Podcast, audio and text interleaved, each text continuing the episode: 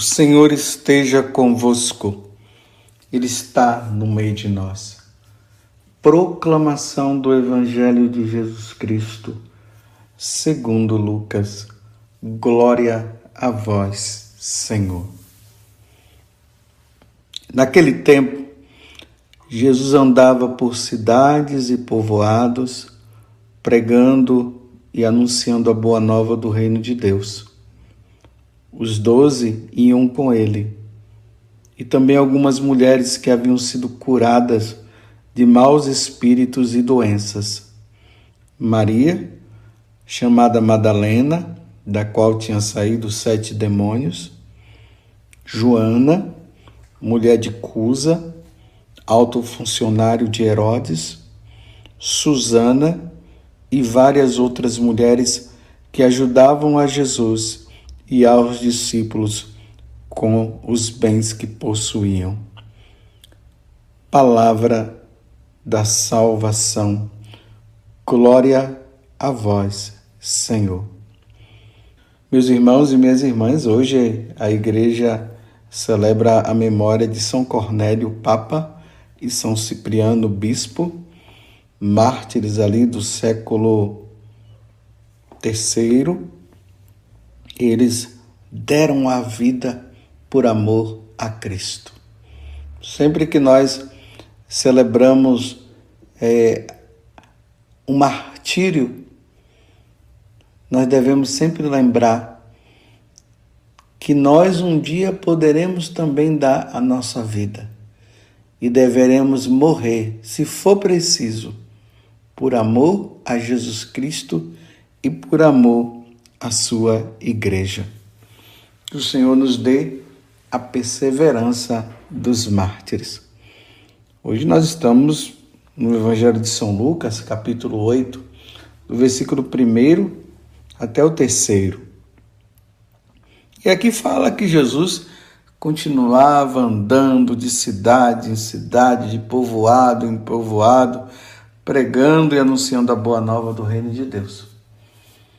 Então, na medida que as pessoas elas iam ouvindo Jesus falar, havia conversão, mudança de vida. Conversão quer dizer isso. Mudança de itinerário. A pessoa ela está indo nesse caminho, nessa direção, e ela muda para outra direção. Isso é a conversão. A palavra de Deus, quando ela é proclamada, quando ela é anunciada, quando ela é lida, ela deve sempre gerar em nós conversão, mudança, mudança de vida. Meus irmãos, tomem muito cuidado para você não se acostumar com a palavra de Deus. Ainda mais nesses tempos que nós vivemos hoje, graças a Deus. A evangelização ela tem chegado por muitos e muitos meios, através de encontros, através de palestras, estudos, nas redes sociais tem muitos, pela televisão. Essa palavra ela é penetrada e, e tem suscitado muitas conversões, mas para você, eu também, para mim também.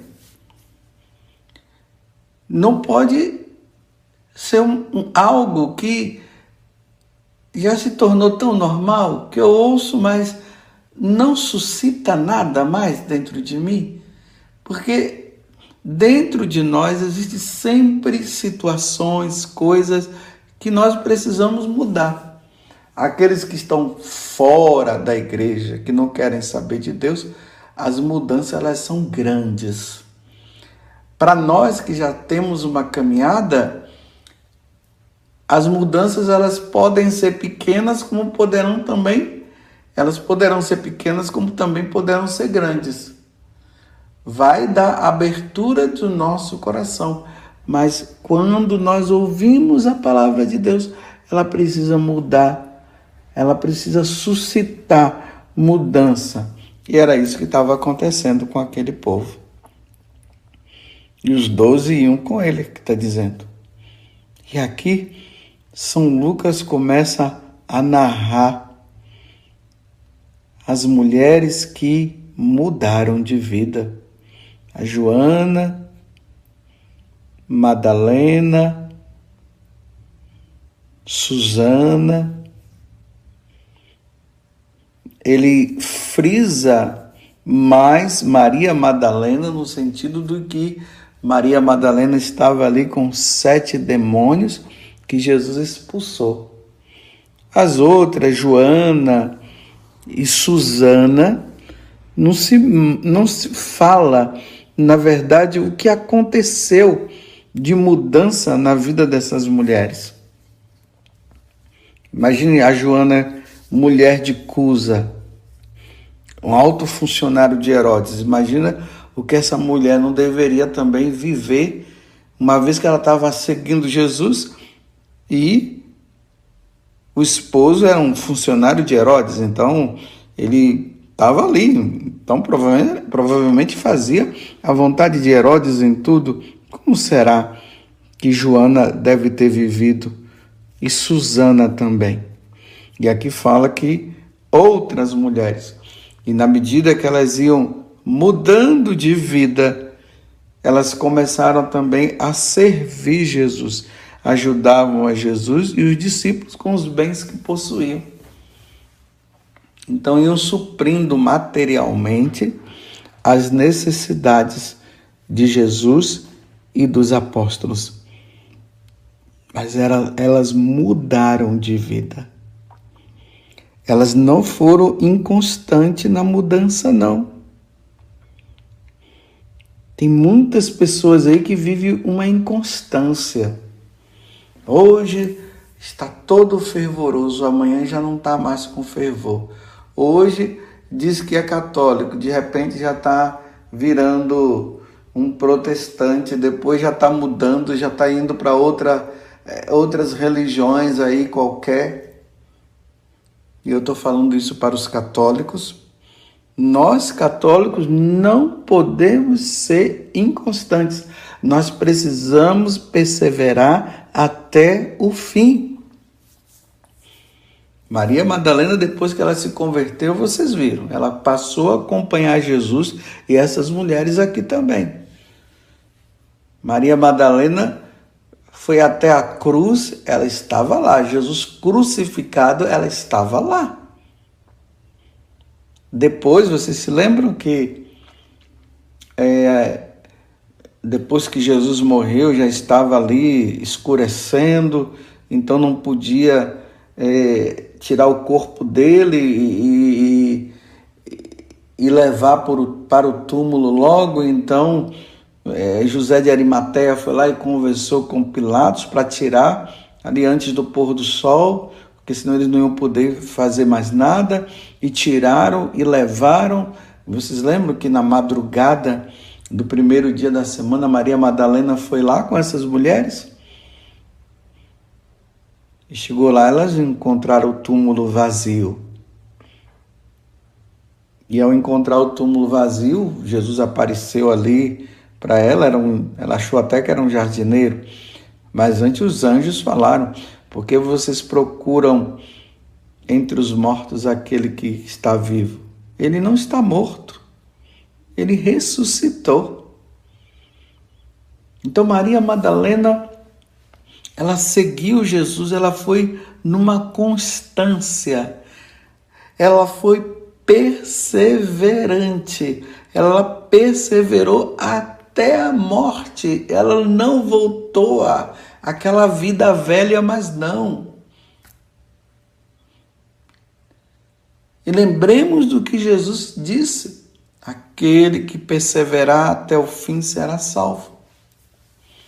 Eu te pergunto como é que está a tua vida? A tua vida espiritual, a tua vida com Deus, a vida de oração, como é que está? Antes você rezava três terços, ou quarto, ou quatro terços, agora você talvez está rezando só um. Ou talvez você já não esteja nem rezando mais. Você que fazia aquelas adorações extraordinárias, agora você já não está mais adorando Jesus no sacrário.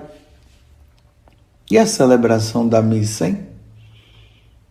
Você ia todos os dias, agora está indo só três vezes na semana.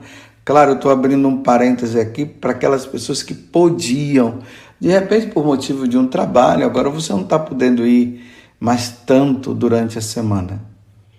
Fecho parêntese, diante disso, você podendo, você está deixando? Está diminuindo? Ou você que perseverava na, no domingo, agora você está indo um domingo sim e três nãos? É assim? E você, na sua vida de penitência, você lembra que você jejuava? Agora você já não está jejuando mais? E aqui eu vou dizer uma coisa, meus irmãos. Se nós tínhamos um, um itinerário na vida de oração, na vida espiritual, claro, cada um vai discernir diante do que eu estou, do que eu vou falar agora. Então, se você deixa, você vai ocupar com alguma coisa. Se nós tiramos Deus do nosso coração, nós vamos preencher, desculpe eu dizer, com o diabo. Então, se nós deixamos determinadas coisas na nossa vida espiritual, nós vamos preencher com outras coisas. De repente você tinha uma hora de oração, você agora não está mais rezando e você está ocupando esse tempo com porcaria, buscando aí na internet. Aquele tempo que você tinha, agora você não está tendo mais. A preguiça espiritual foi tomando conta e aí foi ocupando. É preciso rever isso.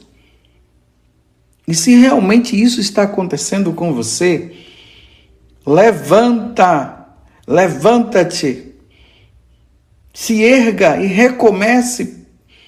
Comece tudo de novo. Não dê motivo para o diabo tirar Deus da tua vida. Porque é assim que o inimigo faz. Ele vai tirando Deus da nossa vida aos poucos. Ele não tira logo de uma vez, ele vai tirando aos poucos.